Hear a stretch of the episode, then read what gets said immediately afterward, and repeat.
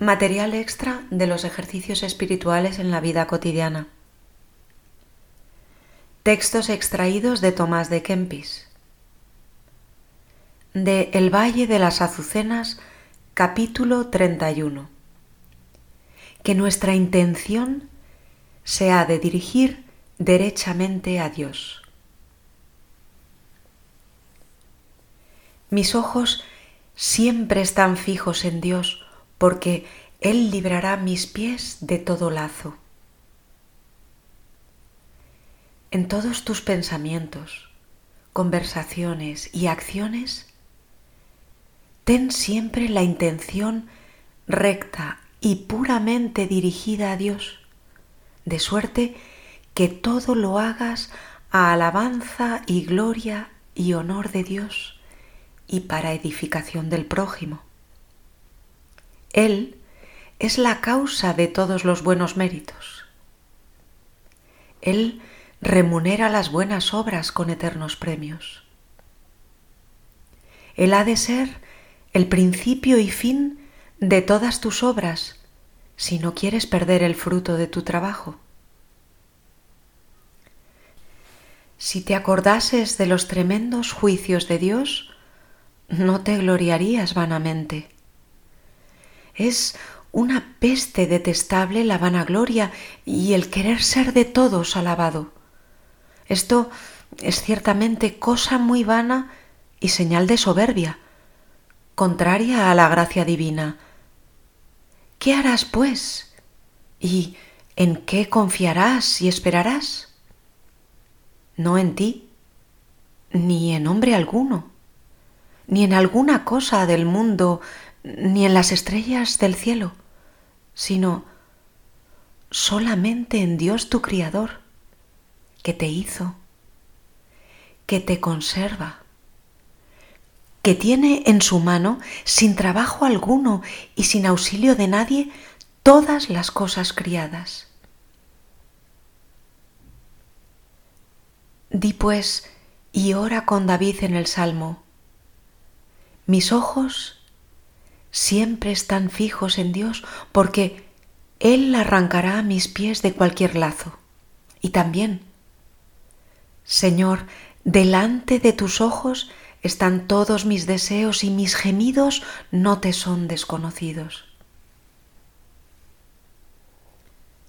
Dejadas pues las vanas razones y consejos de los hombres, acude más bien confiadamente a tu Dios y Señor, con oraciones y santos deseos, porque Él es el que arrancará tus pies de todo lazo, para que no te apartes del verdadero camino de la virtud, sino que estés firme en Dios hasta el fin.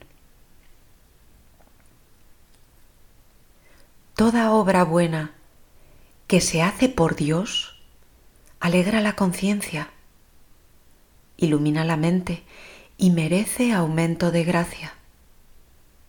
Por el contrario, toda obra mala entristece al que la hace, mancilla la buena fama e impide que la divina consolación descienda al alma. El que hace algo por vanagloria apaga la luz del cielo con el viento de la soberbia y el que lo hace por el mundo y para ser visto, pronto caerá en el lodo por permisión de Dios ofendido. No te alegres, pues, en alguna prosperidad de este mundo como lo hacen los necios, sino mantente siempre en el santo temor de Dios y en el conocimiento de tu propia flaqueza. Tus caídas frecuentes y fáciles hierros te enseñarán a sentir humilde y bajamente de ti mismo. No alabes demasiado a nadie en esta vida, porque no sabes en qué parará cada uno. Ni juzgues temerariamente al que cae, porque Dios puede levantar de presto al que llora ruega por todos y a todos déjalos en las manos de Dios. Se vilen tus ojos para que te hagas grande en los ojos de Dios, el cual pone sus ojos en los humildes y a los que se creen grandes mira de lejos y derriba súbitamente.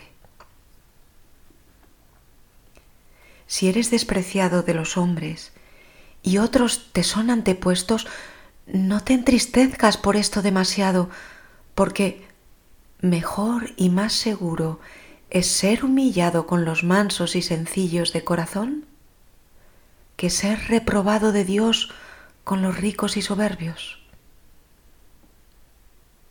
Evita el ser alabado. Teme ser magnificado. Avergüénzate de ser honrado. Huye de ser estimado. Busca el estar escondido. Escoge el vacar a Dios y entretenerte en lecturas sagradas y devotas oraciones.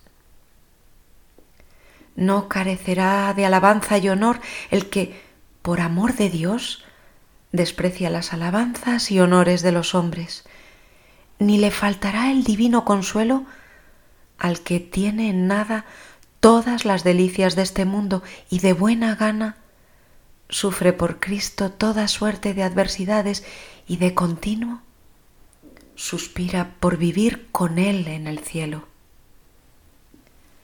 Ave María, y adelante.